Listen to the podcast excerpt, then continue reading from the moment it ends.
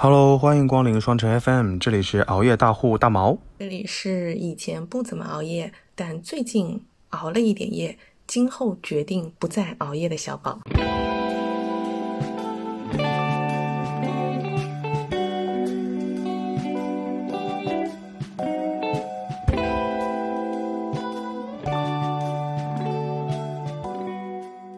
不再熬夜的原因是因为姐夫哥跟你说就是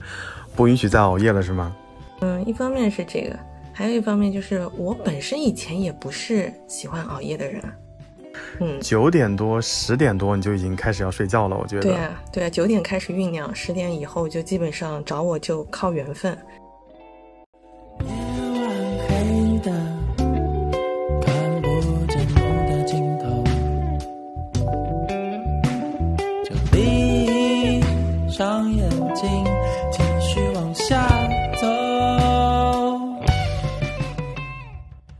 那我还是很心怀感激的吧。对呀对呀，而且你跟我缘分很深，恰恰就是你在十一点过后发给我的消息我还都能看到，而且我还愿意回你。你可能上一条回复我的时间是十点多，然后我可能没有回，然后你就睡觉去了，然后等我想起来要回那条信息的时候，我一看已经是一点多了。就在那个当下我有考虑要不要发出去，我后来心里想反正我发了你也看不着，我就发了。结果第二天早上六点多七点多你开始回复我。对啊，我们俩就是属于虽然生活在同一个时区，但是硬生生就是有时差的两个人。所以这一期话题的由来也是在这里，就是在我连续好几天早上六点多钟收到你四个小时五个小时之前，也就是 A K 凌晨一点两点三点发过来的消息的时候，对，我就在想当你在熬夜的时候你到底在熬什么。所以我想这一期我们来讨论一下这个灵魂拷问的问题，当你在熬夜的时候你到底在熬什么。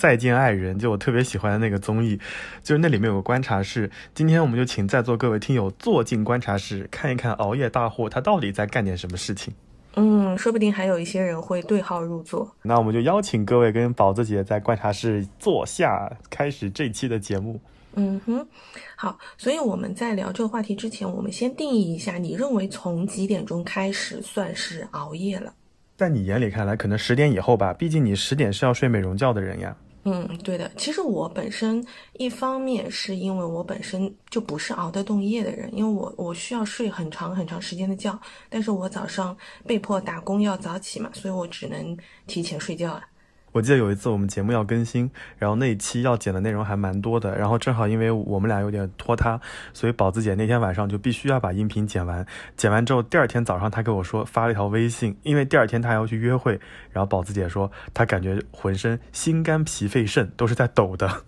每一次熬夜都觉得我的五脏六肺都在叹气，就是都已经探出褶皱的那种、嗯哦、对对对对对对对对对，叹气型选手。我是我我是觉得小学的时候好像九点九点半你还不睡觉就已经罪大恶极了，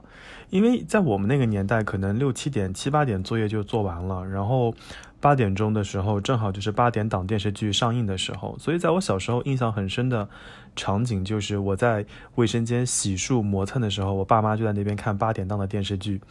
现在想一想小学的时候还是蛮幸福的，一觉能睡满八到十个小时，想想这都是一种奢望。我觉得转眼间变成社畜以后，现在你问我几点算熬夜，我觉得最起码最起码起步就是十二点半以后吧，十二点半以前的都不算事儿。因为在北京上海广州深圳这种卷得要死的地方，可能下班都已经九十点钟了，你想你下班九点多九点下班的时候呢，就遇到一些互联网公司下班高峰，你根本打不到车，坐地铁呢就已经很累，你也不想坐地铁，公交呢就更不想等，所以那等你打到车到家可能已经十点多了。假设还有一些不开眼的同事想在九点以后约你吃个饭，那你到家绝绝对十一点以后，然后你再洗澡躺平，而且而且我是这样的人，就是我是出门的时候家里的电是要断掉的 I mean 就是那种开关是要断掉的，所以我是不会在家，就是我人离开的时候卫生间的那个热水器还烧着，这是我不接受的事情，所以我一般都是回家以后再烧热水器，那这样的话可能又要再耽误一点时间，等我洗好躺好磨好彻底躺平可能都已经十二点半以后好久好久了。所以你问我什么时候算熬夜，我觉得晚上九点十点都在我的正常的可接受范围之内，可能十二点半吧，我觉得啊、嗯，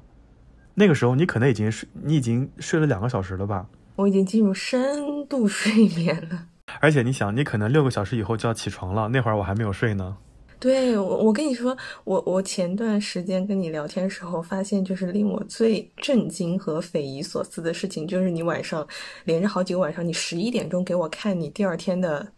午饭还是还是当天的晚饭，就就有的人晚上十一点在那边烧红烧肉，你不罪恶吗？嗯，我煮了不吃的呀，就是因为我那段时间非常不想吃外卖，然后呢我又很累，到了家以后总想找一些就是。就是舒缓的运动放松放松的一些事情，那我在家就做饭呀，做饭洗碗刷碗其实还蛮解压的。嗯，做饭是你的运动、嗯、对啊，就是在厨房里面就是折腾来折腾去，我觉得还蛮开心的呀。嗯，好吧，就是就是左手挥舞一下筷子，右手挥舞一下菜刀是吧，顺便练了一下臂力、嗯、哎，是这个意思，有的时候要颠锅什么的。我觉得你们邻居可能对你很有意见吧，大晚上乒乒乓乓。大姐不要笑二姐，他们经常十一点半还在那炒饭呢，我跟你说。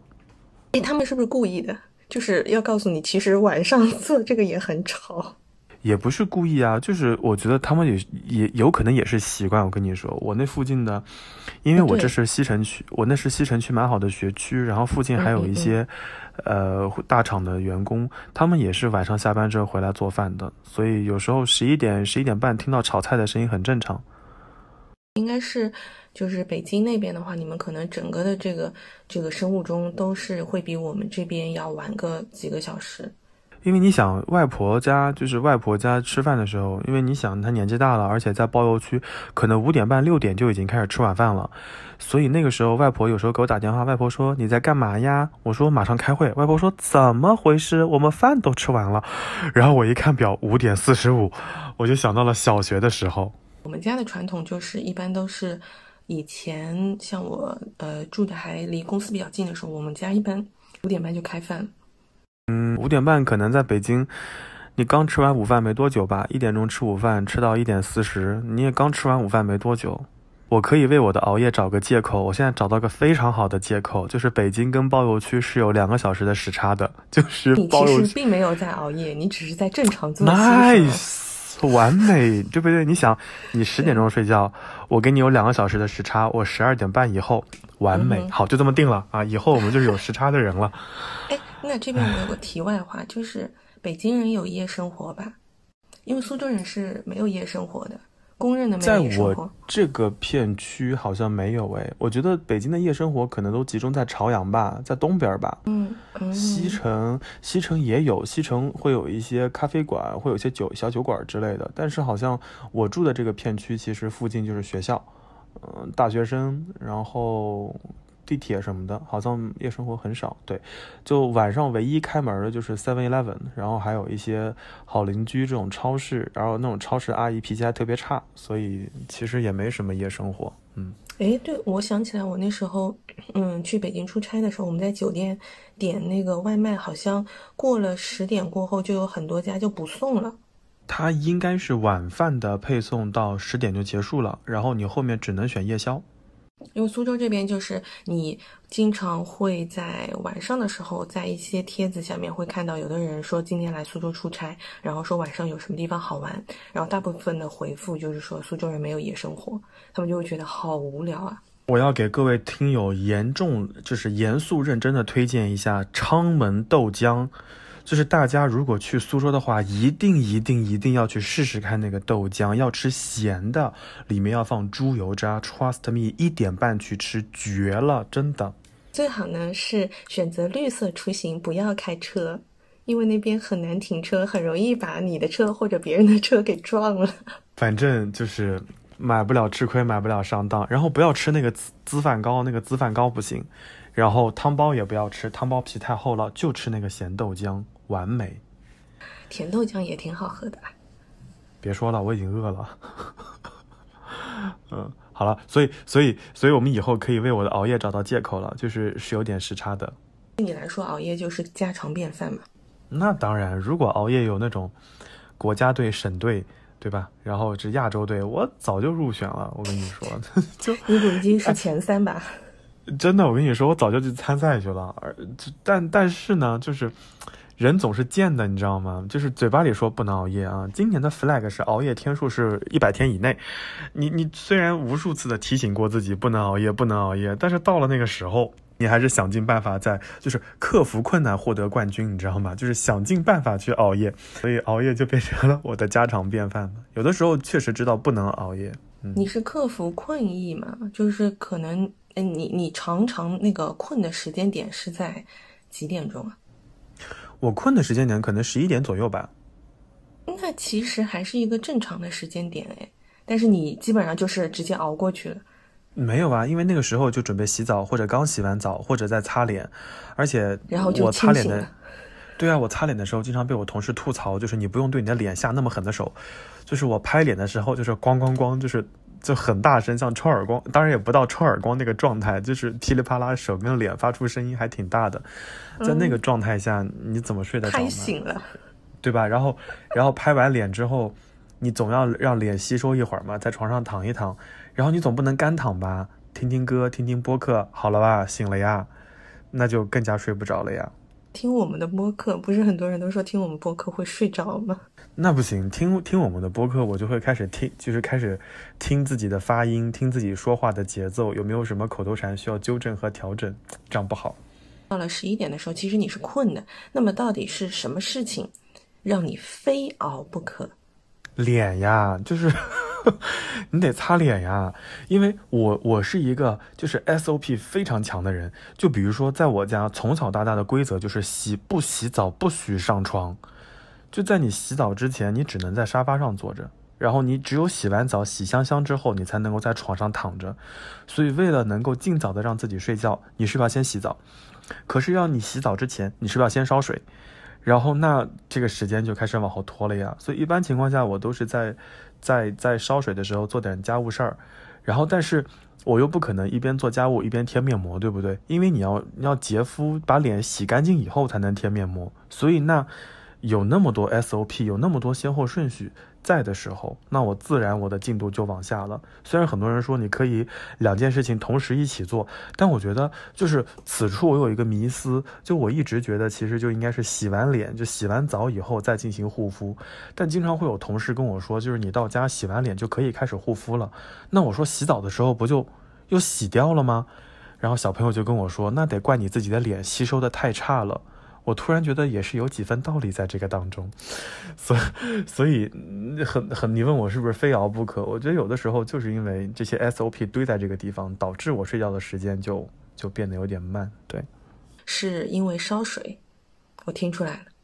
可以这么理解。就你想，我以前去连锁酒店的时候，比如说到了就出差，到了十一点，因为连锁酒店有个好处就是水呀，然后各种洗漱用品都是按照你的偏好来准备的。就其实你可以一进房间把门反锁之后，就直接冲到卫生间脱了就洗，洗完之后穿上拖鞋就跳床上睡觉去了。所以这一系列过程都是一气呵成，且不需要你再烧水，而且你也不用管那个浴巾要不要晾干，反正洗完了往浴缸里一扔就可以了。所以我，我我是觉得，为什么我我那么喜爱那几家连锁酒店，就是因为它的洗漱、沐浴用品，就是都是我很喜欢的，毛巾也很松软。对，我可以理解为是因为洗澡这件事情耽误了我睡觉。嗯，就像你刚刚说的，就是不洗澡是不可以到床上去的嘛，所以很多人可能回家等到最后的时间再去洗澡，然后真正上床的时间就会无限的往后拖嘛。那像我这种就是，对，我的习惯跟别人不太一样，我是属于进家门吃完饭我就要洗澡的。那你不要消化消化的吗？你血糖还在一个高度呢。就是吃完饭过个半个小时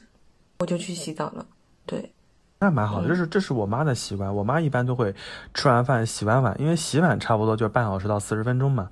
半小时到四十分钟处理完了之后，他就去洗澡，洗完澡可能就已经八点出头，然后我妈就开始在家里护肤、擦脸，然后抹头发，然后各种各种。到了九点半，她差不多要进卧室睡觉了，看电视睡觉。对啊，对啊。你看、嗯、我跟你妈的时间轴是一样的。那这里就有个前提，就是你必须要保证六点钟吃上晚饭。现在七点钟吃上，对吧？就是如果你能够让我在七点钟吃上晚饭，我也可以按照这个 pace 去走。但事实上七点钟很多时候还没下班呢，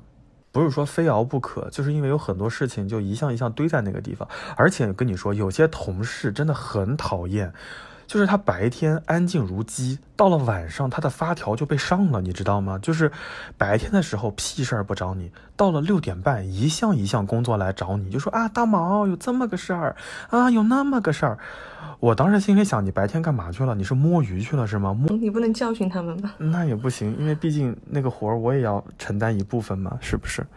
所以我就会觉得大家白天在干什么。后来一想啊、哦，白天都是会经，都在开会，每个企业都有马屁精，我们企业里面最多的就是会经，从早开到晚，就是他们是没有时间干活的，你知道吗？早上九点半到了办公室，打完卡之后泡上一杯咖啡，开始了一天的工作。哦不，那是一天的会议。九点半九点半干到十二点，吃个午饭，下午两点干到六点，一天全在开会。好，从六点钟开始，他就是信管荷官在线发牌，就是开始派工作，你知道吗？就是这个工作你来做，那个工作你来做，他一天的意义就是这个。所以很多时候不是说你不想睡觉，或者说或者说到了七点你你你睡不着，是因为那会儿你还在工作状态。当然不排除呃呃早些早些年之前，可能两三年前，我们可能还要倒时差工作，就比如说按照美国人或者英国人的节奏去去工作，那那就更没办法了。很多时候其实是因为工作的约束和限制。其实我回忆起来，我出去玩的时候好像基本上都是按照正常的作息来的，就是晚上可能我跟你是相反的。是吗？你晚上就会，你晚上会很嗨吗？我熬夜的时候，要么就是出去玩的时候，或者是放假的时候，我一般都会熬得挺凶的，而且我会没有什么睡意，就是可能十一点钟，十一点钟还一起出去吃个夜宵，然后到个两三点钟再睡，这种都很正常。嗯。你是你是属于那种人吗？就是今天我出来玩，我就要把每一分钟都充分利用好的人。我就是。啊，我就觉得睡觉就是浪费时间，嗯，而且我会我会不想扫别人的兴。就如果有人要去哪边玩，然后觉得，呃，如果我也是，就是我不排斥的那种活动，我基本上都是愿意的。我不会说啊，我到时间我要回去睡觉了。我也是，我也是，有点扫兴，我也是，对，对对对，就是如果一起出去玩的话，就尽量本着不扫不扫兴的原则去，然后。嗯，我记得在疫情之后，我们去了趟武汉，然后那段时间正好就是跟好朋友们还有他的家属就一起去。然后其实那天我们是分批次到武汉，就我们到武汉的时间可能就是下午七八点、五六点啊、五六点六七点。然后吃完饭我们在武汉溜达了一下，其实已经有点困了。然后另外一对朋友他们到武汉的时间已经是晚上凌晨了，因为他那会儿买了东航的随心飞。那你说那是睡觉呢，还是继续嗨呢？到了武汉总得吃吧，然后点了一堆吃的到酒店去吃。其实那会儿都已经吃完，就已经凌晨三点了。就是你刚刚说的，就是我来都来了，千万不要浪费这大好的良辰美景。然后吃完以后，我们躺在床上就是完全睡不着，因为三点钟已经吃得很顶了，就很很兴奋。然后第二天早上还得起床出去玩，所以那就熬夜了呀。对对对，我印象中之前去澳洲那一次，我记得我们到澳洲的时候大概是，嗯，当地的凌晨三四点。只要在飞机上面，就是你在快要到达目的地之前，你其实也不不怎么会再睡了嘛，所以就基本上，我感觉我都没有怎么睡到。然后到了那边就直接说，哎，那我们就早上五点钟坐在悉尼歌剧院的边上吃早餐。我突然想起来，就是达令达令哈本那个附近是吗？对对对对对。哦，哎，我给你一个，我我给你一个那个倒时差的一个比较好的办法，就是就是出差多了以后我的经验教训，就是你可能需要带一点褪黑素，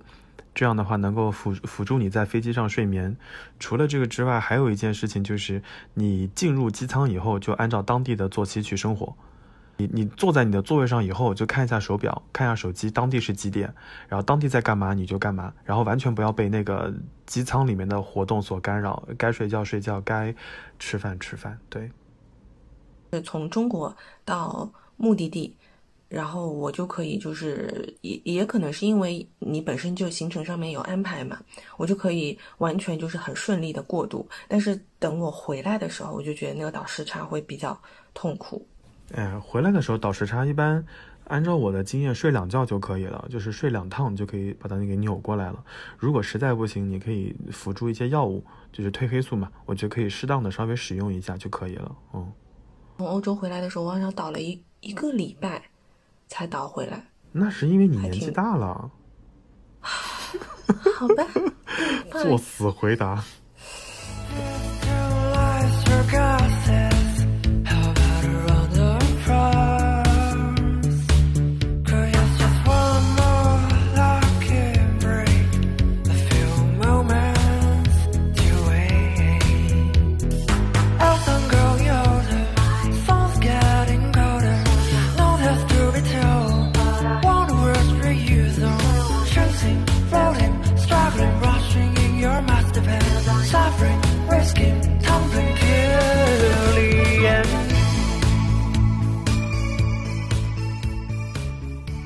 刚刚讲到就是说哪些事情让你非要不可，像你的话其实就主要还是说是被工作绑架嘛，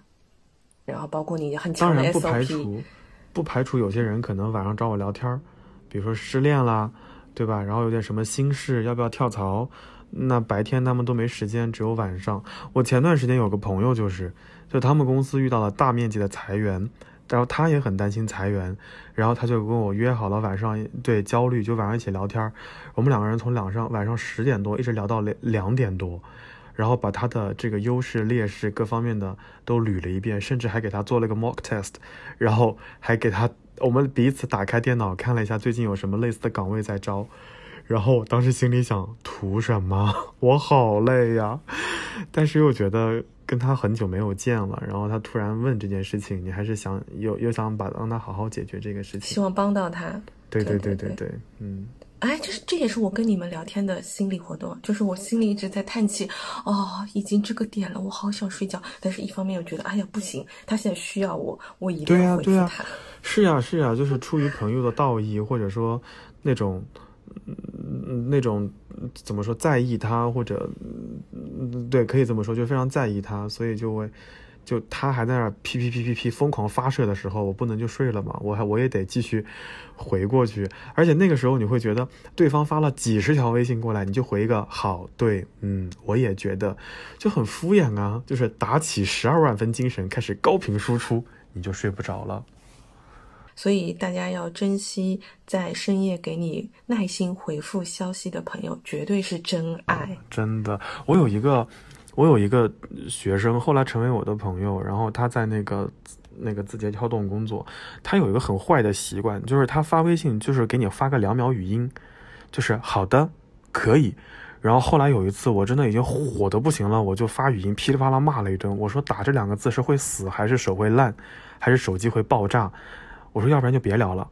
然后他就打了个电话过来道歉，说啊不好意思，我在字节习惯了。我说互联网大厂这些臭毛病我一个都不忍。然后后来就把他给扭过去了，你知道吗？真的就是我我那次爆炸过一次之后就扭过去了，因为在晚上聊天你可能会听歌，然后你听歌的时候还得听语音，对不对？他有时候发语音就是好的，就那两秒。哇、哦，我好窒息啊！然后有的时候他声音还特别小，声音特别小呢，你还得把那音量调大，音量调大之后呢，你再听歌就窒息。那此处就会有人问，你可以转文字啊，有的时候文字识别不出来，你知道吗？就是他可能讲太快或者说话比较含糊，你也只能听。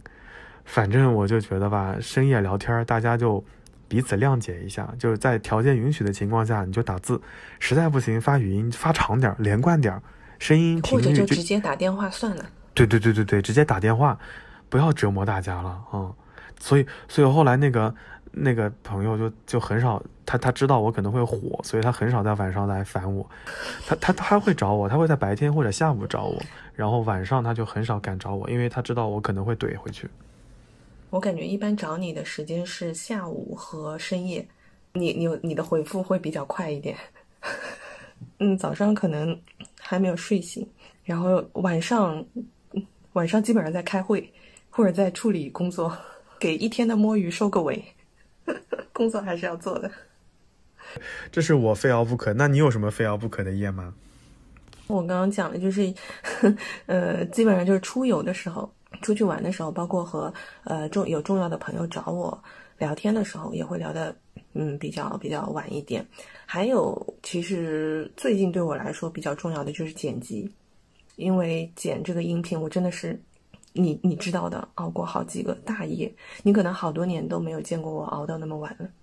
我是觉得大家不要听这个节目，虽然最近几期时长不长，可能一个小时以内，相比我们最开始一期要九十分钟一百多分钟，虽然时间变短，但是宝子姐在这里面的剪辑花了很多的心思。虽然我也我也尝试过，曾经剪过，但是就是在完美主义的他的眼里看来，那些剪下来的东西是不能用的，就是垃圾。然后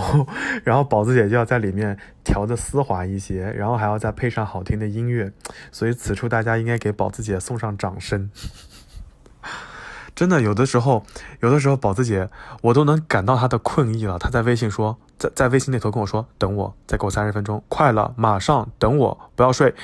然后等她发给我的时候已经两点了，然后宝子姐说不行了，我要去睡了。我开始了二轮编辑，然后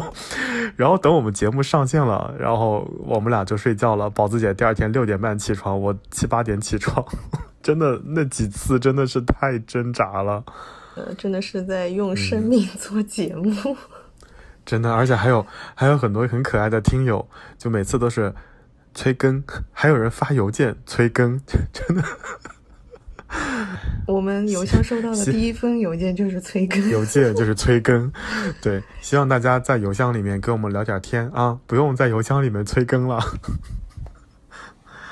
就是在剪辑之前，上一次熬的特别晚是因为追剧。哦，对，我有时候追剧也会熬夜。但是其实我这个人，嗯、呃，怎么说？比如说看一些正常的剧，再好看，我还是会在十二点左右打住。除非你知道，反而会让我追到下半夜的是哪一些剧？是那种带一点悬疑、恐怖，就是我不敢睡，你知道吗？我不看到最后，我不敢睡。我记得我为此熬过的剧有《隐秘的角落》，你看我还有机会吗？然后还有是那个日本的那个轮到你了，包括之前看《开端》，其实我也有稍微熬一点，因为那个高压锅阿姨，我现在想到她，我还是觉得好可怕。你不觉得更可怕的是卡农吗？完全不能听那个歌，就鸡皮疙瘩直接就跳起来。哎、那, 那我们在这期节目此处就请你配上卡农好吗？我拒绝，这次我是真的拒绝。OK OK， 哎，我上次熬夜是去年。二一年，二一年过年的时候不能回北，不能回家，所以我留在北京过年了。然后当时我看了一个韩剧叫《哲人王后》，嗯嗯，就是有点穿越性质的，对对对，有点像韩国版的那个《太子妃》，哎，那那个电视叫什么？《太子妃升职记》，对，有点像那个剧情。然后你总是想看到结尾，你知道吗？所以就熬啊熬啊熬，基本上每天看到晚上两点。为此，我还对韩国历史、朝鲜史。展开了就是深入的研究，也不能说深入吧，就买了很多讲朝鲜和韩国历史的书，以至于发现到最后市面上最好的一本讲朝鲜历史的书是拿韩语讲的，我只能只能放弃了。对，所以你看，这就是熬夜给我带来的事情，你知道吗？对，就是看完剧还要去查一下它的历史，然后再买一点书什么的。我印象当中唯一一次，嗯，就是因为工作熬夜。我印象很深是去年去迪士尼，迪士尼的门票其实是平日会比周末要便宜一些嘛，那而且平常去的话其实人会少一点，但是我当时纠结很久，我就是觉得如果我嗯、呃、在非周末的时间去，那可能老板会找我，然后呃同事客户都会找你，你就会玩的不尽兴嘛，所以我后来想了想，我说还是嗯、呃、就是定个周六吧，这样可以玩的比较畅快一点。结果好死不死在周五晚上的十一点钟接到了老板的电话，那时候我已经准备就是已经准备要睡觉了。因为我们的工作性质就是我们的项目它是有非常严格的就是呃开始时间的，就是你所有的准备工作你必须要在它开始前做完，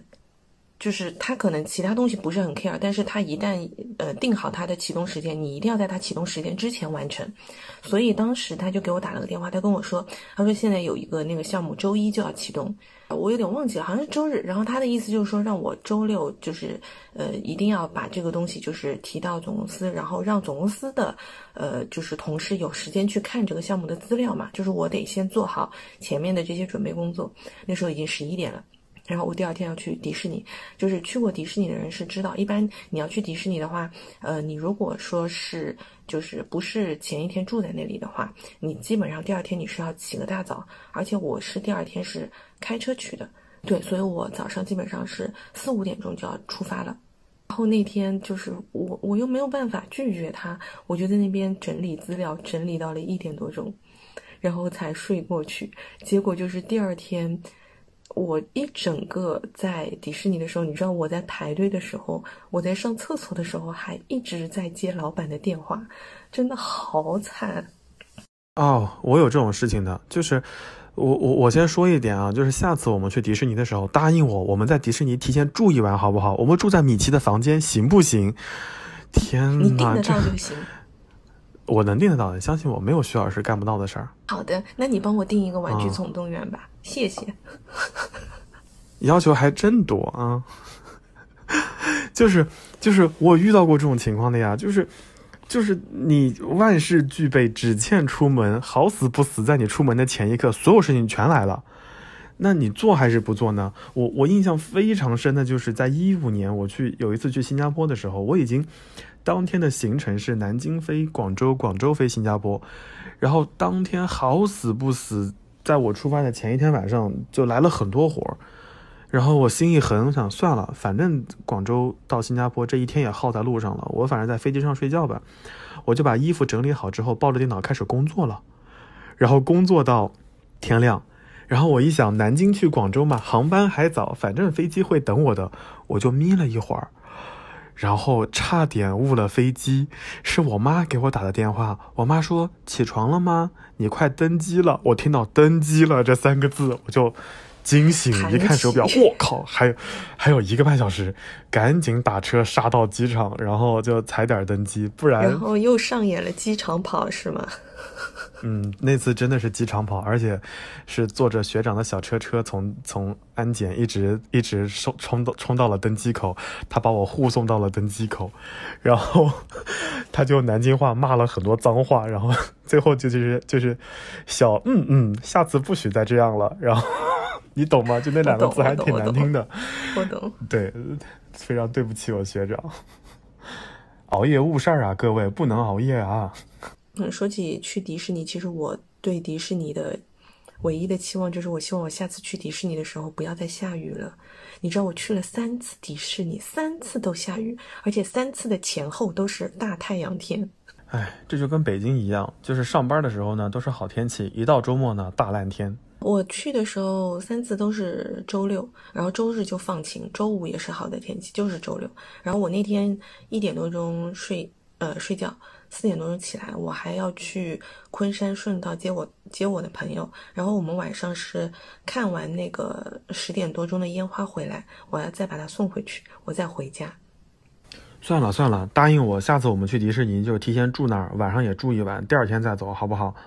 太累了太累了，我觉得我们也不赶时间。哇，我想想太可怕了。所以这这这个可以属于你熬的最深的夜了吧？嗯，应该属于。呃，也不叫熬的最深的夜，这个应该是我印象最深的一次熬夜。嗯，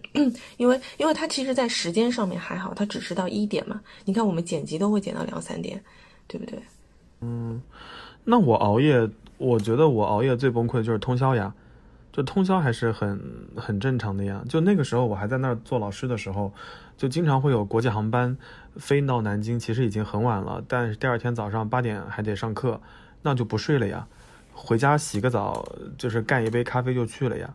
然后上课的时候整个人就是处于飘的状态，你知道吗？然后因为那些学生可能要有入学考试，你还不能讲段子什么的，你就只能认真讲。然后讲到下午我就已经不行了，我整个人就已经不行了。然后小朋友们就给我点咖啡，喝到整个心跳狂快，回到家就直接睡觉。这这是以前啊，现在坚决不可能发生这种事情了。但是其实我回忆了一下，我熬夜基本上就是属于熬到一点到两点，这个属于正常时间，要不然就是过了一两点我就蹦着通宵去了。就是你到了三点和四点其实已经没有区别了，三四点北京天已经亮得很早了，那就赶赶紧继续熬到天亮吧。我印象非常深的就是就是毕业论文最后的那个时刻，哇塞，就是交毕业论文定稿的时候，我真的是熬了好几个通宵。就是我老板本身本身他就是个学术要求非常高的人，然后呢他当时带我们的时候，我们因为我们那个导师跟学生不是双选嘛，然后导师就讲过一句话，他说我今年在评长江学者，你们给我悠着点，把大家的尾巴都加加紧。然后他说我不想丢人。那你说老板都讲这种话了，你你你还能怎么办呢？就是疯狂写呗，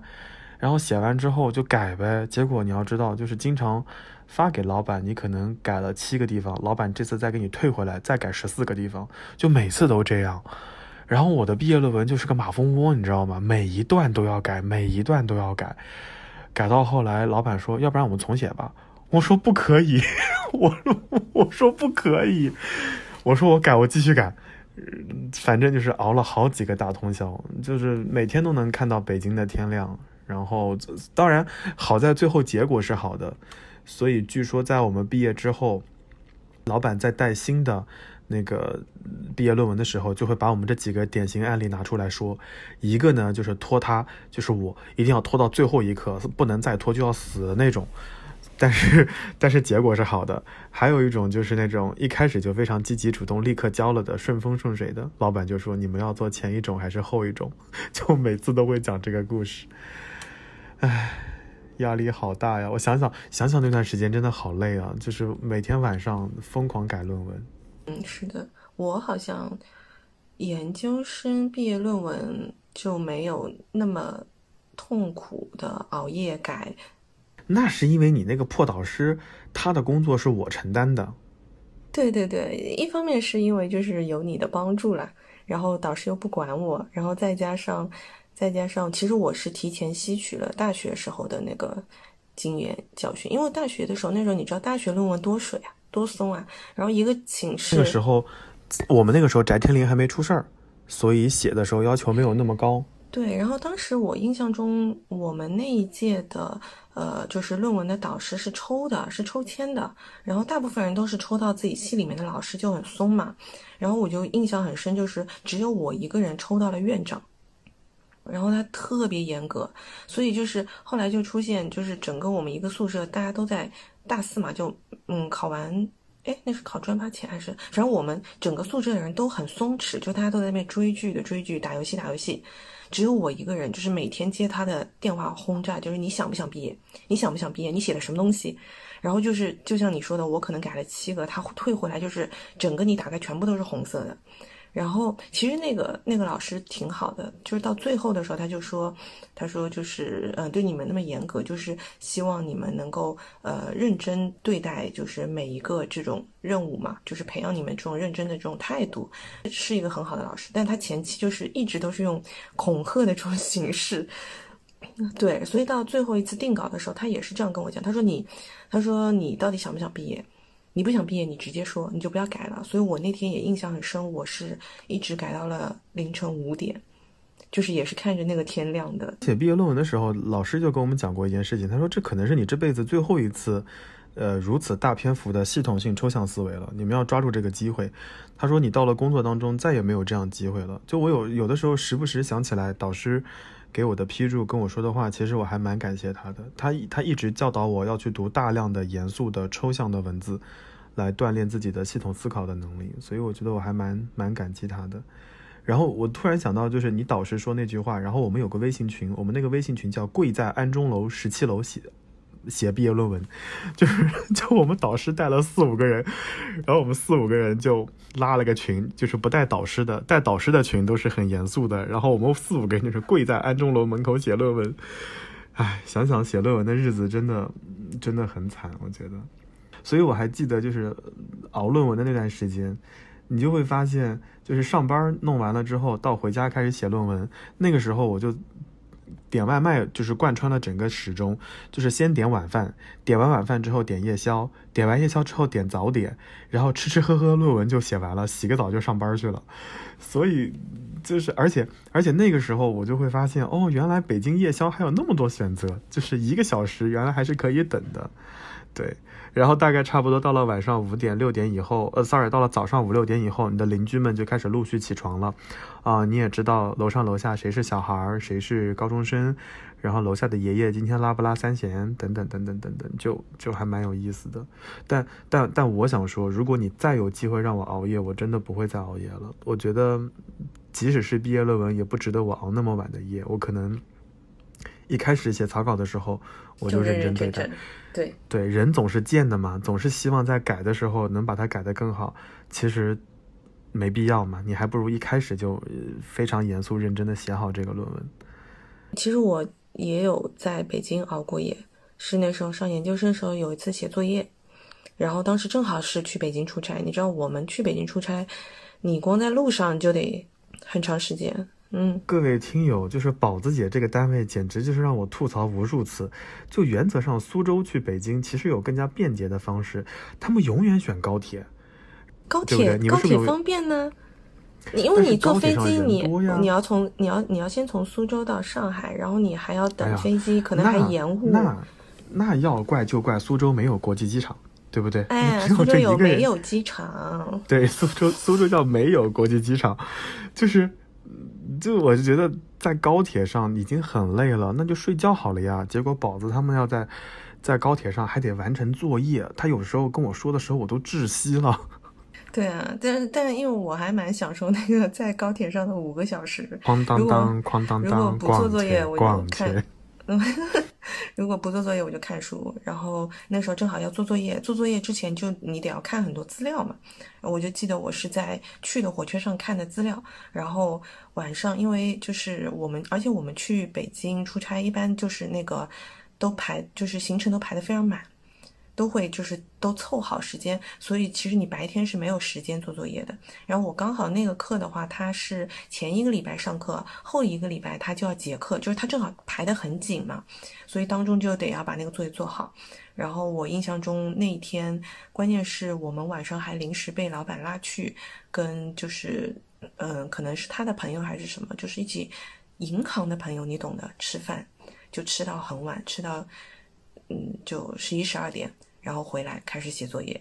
然后我的我的同事跟我住一间，他就在那边睡觉，然后等他睡醒起来的时候，发现我还坐在那里。太惨了，我觉得读书的时候的作业真的是，就是老师们在布置的时候心里没有点 A C 数的，就是布置了好多呀，而且他有那个 reading list。我一想到读研的时候，那个 reading list 真的就是你不读完你也没办法做作业啊，你必须读啊。关键是。关键是你那个 reading list 两三篇就对应一个题，嗯、我对我现在想起来，读书期间做的那些狗屁作业，真的是要了我的狗命。就是最后作业最后写出来就可能一页 A 四 纸或者两页 A 四 纸，我读就读了他妈四五十页，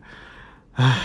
太辛苦了。我我们奉劝各位听友，趁年轻的时候早点读书。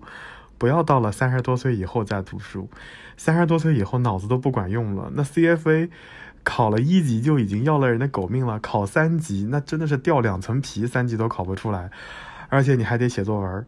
我真是觉得趁年轻就多读书吧，别到了三十岁折磨自己，对吧？还有人说到了三十岁我要挑战自己考 A C C A， 结果发现你别挑战了，做条咸鱼是最轻松的。我真的太辛苦了，我觉得。当然，当然就是开玩笑的话啊，不排除有些人真的到了三十岁，就人生迎来了第二春，奋起直追，那那是有可能的，对吧？如果有这样的人，介绍我认识认识啊。就是如果你嗯知道你自己迟早还要再读书的话，你就趁早读吧。所以是不是我们两个人共同特点就是熬得最深的夜都是因为毕业论文带来的？对，就是因为读书带来的，应该说，因为因为很显然就是工作不值得我们熬那么深的夜呢，对吧？毕业论文你害我不浅啊，毕业论文。但真的我想说，就是要是遇到了负责任的导师，那是蛮倒霉的。你要是遇到不负责任的导师，那就更倒霉。反正就是屎味巧克力鸡巧克力和巧克力味的屎，你就二选一嘛，反正都挺难受的。我是觉得我我记得我记得我毕业论文的最后一稿，导师开始给我改中文表达的地道性，他会问我说这句话有主语吗？两句话主语一样吗？逻辑关系用分号合理吗？我当时心里想，救命，你第一稿为什么不说？我现在都已经第七稿了，你跟我讲这个事情。你刚刚那样一说的话，我就觉得我好像两次毕业论文就是遇到了你刚刚提到的两种两种老师，我都经历了。好了好了好了，收回来讲，扯远了啊。那嗯，就是当你每一次在熬夜的时候，特别是熬大夜的时候，你的心里面有一些什么想法？那我跟你说，我心里想法可多了。一般十二点开始，你就可以开始就是初步 decide 一下今天是不是要熬夜。所以一般情况下，十二点到一点半就是我的心理斗争，我就会说啊，不行不行不行不行，不能熬夜啊，不可以不可以，赶紧赶紧赶紧，就是把手里能干的活干完，能擦的脸擦完，能看的邮件赶紧看完，就尽量睡。但突然发现已经一点二十七了，哇，那个时候就是个关键关键临界点，睡不睡就在那一瞬间了。一点二十七开始到一点一点半，一点半到三点钟之间，我就开始想，抓紧时间再睡一会儿，还能眯一会儿，不要醒了，快睡快睡快睡，你怎么还不睡？快点睡！然后一摸手机，两点四十，然后我就开始想早饭吃什么呢？那个时候就已经是差不多三点了，然后三点你还没睡着，那基本上这一天就不用睡了。三点到五点我就开始摆烂了，你知道吗？哈，都这个点了，别睡了，看看看两集康熙，然后把声音调很小，害怕吵到邻居嘛。然后继续看早点吃什么。然后四五点的时候天已经亮了，我就会把窗帘完全拉大开，然后就看能不能看到日出。其实早上的微风还是很舒服的。然后基本上五点到八点那个状态就开始眯眯等一小会儿，泡点咖啡，洗个澡，然后八点以后就出门了。所以你说我熬夜的心理活动就是时时刻刻在想下一个阶段到底应该在干什么事情。嗯，那你想的真的挺多的，但也有可能是因为你熬的时间比较长。哎，有的时候我跟你说，有的时候我真的已经很困很累很困了，那我真的就可以洗完澡沾床就睡。等我第二天五六点醒来的时候，发现灯也开着，窗帘也拉着，然后护肤品也开着放在一边，有这种情况的。哎，我觉得有可能就是你就是因为想太多，所以就越熬越深。我好像就只有一个心理活动，就是快点放我去睡觉，我很怕明天会猝死。现在会担心，我现在有可能会担心，或者说或者说第二天会猝死。而且我很因为看过很多新闻，就是热搜上经常会出现什么二十六岁年轻人熬夜第二天猝死这种新闻。我一想，妈的，我比二十六岁还老不少呢，我还是不能熬了。但是那个点儿你还不想睡啊？尤其是呃这半年北京就是也不能出去，我会经常翻翻看我的航旅纵横，看看我过往的飞行记录，然后看完之后已经一点半了，就。你懂吗？就那个时候就就哎，又不想睡了，然后就想到了一点半，我该去机场赶那个港龙航空的 K A 九九六 转香港香港的国际航线，就那就更加睡不着。熬夜也不是一时熬夜一时爽，一直熬夜一直爽的是吗？当然不是，你会有很明显的心理负担的呀，而且第二天整个人就是 walking dead， 而且疯狂灌咖啡，时时刻刻就是你你动不动就能感觉到心悸。然后会感到心脏非常不舒服，所以后来我在办公室买了个懒人沙发，就是 in case 万一第一天大熬夜，第二天就可以躲在办公室睡。我那个懒人沙发就是直接藏在桌子下面，然后我整个人躺下去，你是完全看不到我的。熬完夜之后的典型表现其实根本不是爽，就是第二天脸色一定是蜡黄的。我有一次就是熬了个通宵，第二天要去给那个我们的销售做培训，销售说你好不对劲啊，你今天整个脸都是黄的。然后我说对，我说我昨天熬一通宵。他说那你要不要睡一会儿？然后话音刚落，我就靠在椅子上睡着了，就真的很累。但是呢，但我又想想到了一点，真的就是我年纪大了，年轻的时候熬个通宵真的没所谓的，第二天依旧活蹦乱跳，上八个小时的课无所谓的，八个小时结束之后还能再吃个串儿什么的。然后过了三十以后，我发现真不行，真不行，就体力体力真的是差太多了。所以，所以我们要特别奉劝，就是在听节目的各位年轻的弟弟妹妹们，就是二十五岁之前就是人生的黄金年龄段，你你可以使劲熬夜。下一句话就是从二十五岁以后，二十五岁那一年开始，你就要开始做好你的护肤保养，然后保健品要安排起来了，因为到了三十岁就已经来不及了。三十岁那个皱纹就是刻在你脸上的，那只能通过医美这种好伙伴去掉那些玩意儿。防晒霜二十岁就开始给我涂，厚涂，唉。太神奇了，我一想到自己在三十岁之前走了那么多弯路，简直气得气不活了。这些都是徐大毛的血泪史。为什么我黑眼圈那么重呢？就是因为我没有从二十岁开始用眼霜。各位啊，什么精纯对吧，什么早 C 晚 A 都安排起来，不要晚上 echo 晚上擦眼霜再睡觉。哎，太神奇了。我现在一想到自己年轻的时候熬了那么多夜，皮肤稀烂，然后现在疯狂的用那些贵价的保养品，我就会发现真是作孽，就是作孽没有用，你知道吗？哎，不能熬夜啊，不能熬夜哥。嗯，而且而且我最近见了朋友，朋友说我最近又黑了。我看你照片也是。他说我黑了。对，然后我想我最近为什么黑了呢？我也有擦防晒呀，然后我也有用那个呃保养品呀。哦，后来发现原来是我的精华停了一段时间。美白精华为什么停了一段时间呢？因为断货了。为什么断货了呢？因为垃圾疫情导致我的货烂在了华北中转区，啊，我就黑了啊！还是要用一囤一啊。所以大家，大家在六幺八期间用一囤二是合理的，因为你根本不知道你那个用一囤一的一能不能顶到双十一，所以大家还是这两天再买一点吧。怎么开始做广告了？真的，我我从熬夜这件事情深刻体会到一点，二十五岁是非常重要的一个关键时期，大家一定要敲响警钟啊！此处徐老师给各位敲响警钟，二十五岁以后能别熬就别熬。所以我们俩就是熬夜的典型的正反面教材。我不熬夜，所以我我没有皱纹，然后我长得很年轻，是吗？嗯，好，后半句话不用说了啊，可以的，这读者可以自我推断，信息给的充分多。我们进入到下一道题，好不好？可不可以啊？答应我问下一题。我们就呃说一下，就是万一呃不管你是主动还是被动的，你就是熬夜了，那你要怎么补回来呢？以前有句老话叫一天熬夜三天补，怎么可能？三天都补不回来，我跟你说。三天都补不回来，尤其是到我这种老骨头，三十出头的老骨头，对吧？三天都补不回来，我觉得肯定要睡一周，你知道吗？嗯，就是我觉得也是睡睡饱一周你才能够回来。因为我是那种对于睡眠要求很苛刻的人，就比如说家里但凡有一点微光，我就不行，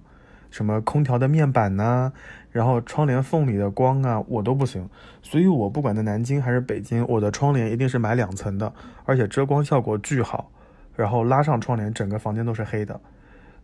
所以如果我第一天真的熬大夜真的不行的话，我我不会睡在家里的，我第二天会就是第二天上班的时候，我会从家里带几件换洗衣服，然后把常用的洗漱用品用好，第二天直接睡酒店去了，就睡到连锁酒店里面去，就是让他们把客房的浴缸洗一洗，就泡个澡，然后泡完澡之后直接睡，然后选第二天下午四点退房，然后就睡个昏天暗地。所以经常会有小朋友说说，哎，你为什么今天上班还带洗漱包？然后后来小朋友就知道了，就是一定是我，就是头一天熬大夜或者最近没有睡好，我我要我要做好好再睡一下。对，所以一般情况下，熬一天三天是根本补不回来的。而且我是觉得，如果你真的要熬夜，没有办法了，千万不能亏待自己的胃。就是我有一段时间熬夜就老喝咖啡，我后来发现咖啡喝多了真不行，心悸，这是一方面。第二个就是你可以喝淡茶，虽然说美式咖啡消肿，但是基本的水果，然后甜甜的东西你也要稍微吃一点的，然后早上一定要喝点粥润润胃，否则你整个都会很难受。所以我是觉得，如果真的没有办法一定要熬夜，那可以在网上查一些，比如说丁香医生这种公众号，他会经常跟你说熬夜需要准备的食物啊之类的，稍微看一看啊，要不要用热水洗洗脸、温水洗洗脸之类的，泡泡脚之类的，我觉得会让你熬夜稍微舒服一些。然后熬完夜之后的那一周，都尽量做个人，你就用菲比的话说就是做个人，那就是进行人类的作息，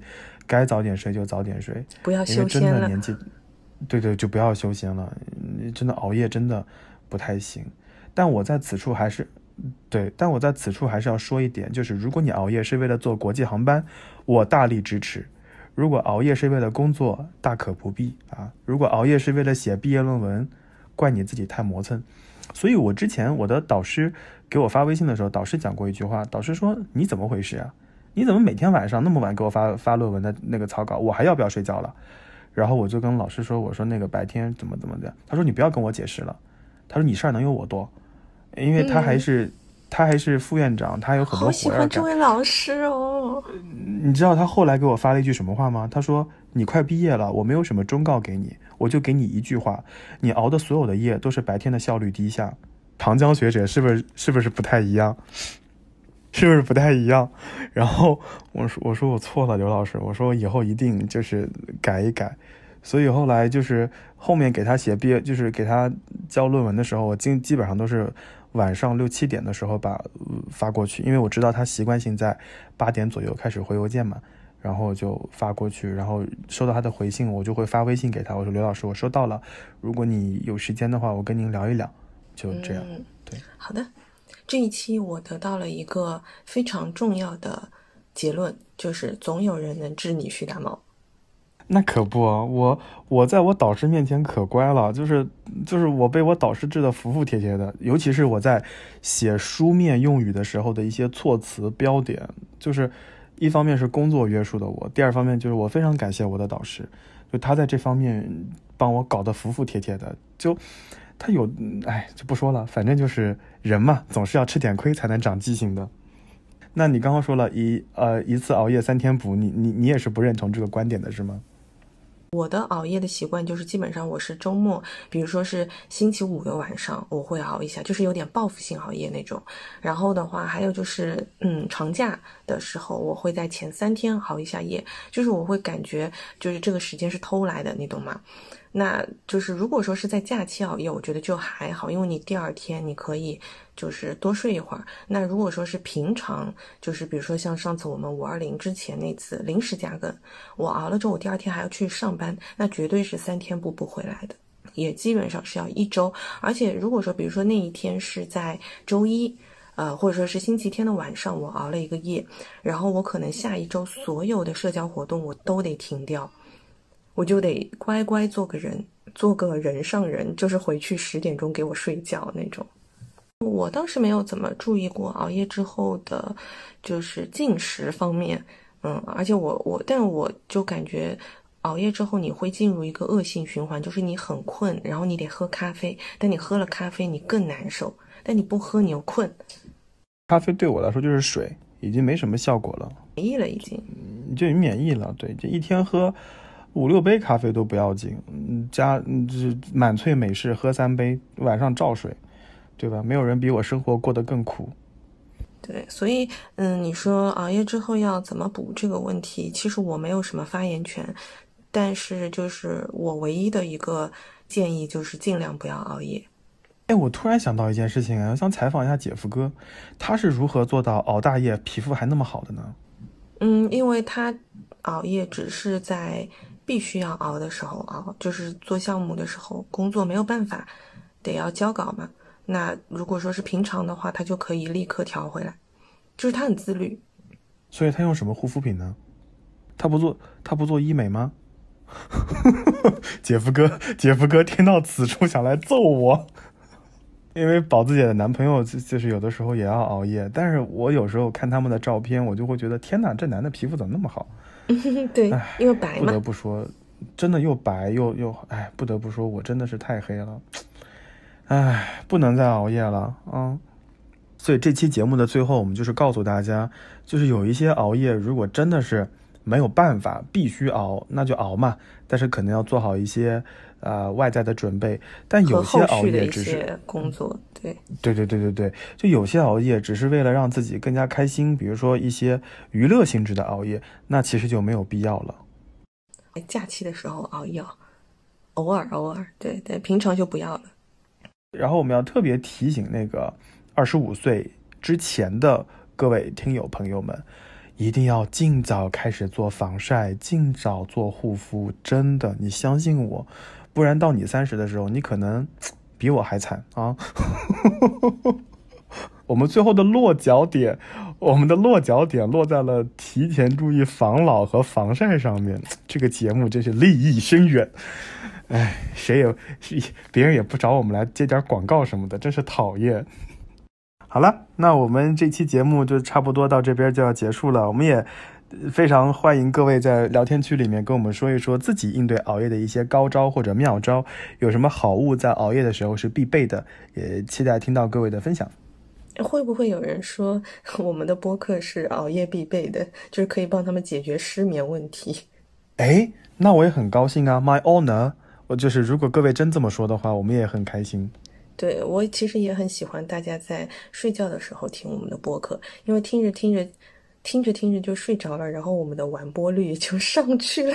我特别感谢一个 I D 叫雪碧，就是芒果雪碧那位听友，他已经听我们节目听了超过一百个小时了。就是我们节目总共才二三十个小时，他听了一百个小时，就可见他反复收听，特别感谢他。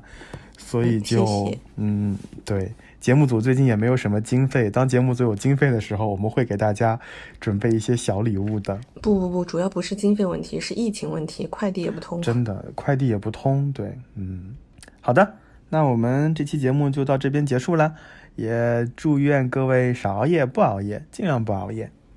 嗯，如果熬夜就熬个愉快的夜。嗯，好，那就这样吧，那我们就跟大家说拜拜啦。嗯，拜拜，拜拜。好吐血，睡不着。Look around， 需要一点放。现在不是白天，但是精神在晚上。天还没有亮，但是灵感特别棒。这种状态适合写歌，不能非常忙。This is my flow， 感觉上了头，听到就该点头。Everybody know， 我觉得他们 still 比我兄弟 Yankee tell me， 我是个精神独立的，很少乱发脾气的 crazy man。How you feeling man？ 我根本没有主题，但我嗨得非常狠。三点停点休，但并不代表累。放空我的 soul， 没什么需要飞。五点天刚亮，我换上 Nike shoes， 不是为了把妹，我需要一点 smalls。带上 B B 让你再说声 Good morning， 在水产对面吃。杀烧吧，解决我的 yeah yeah yeah。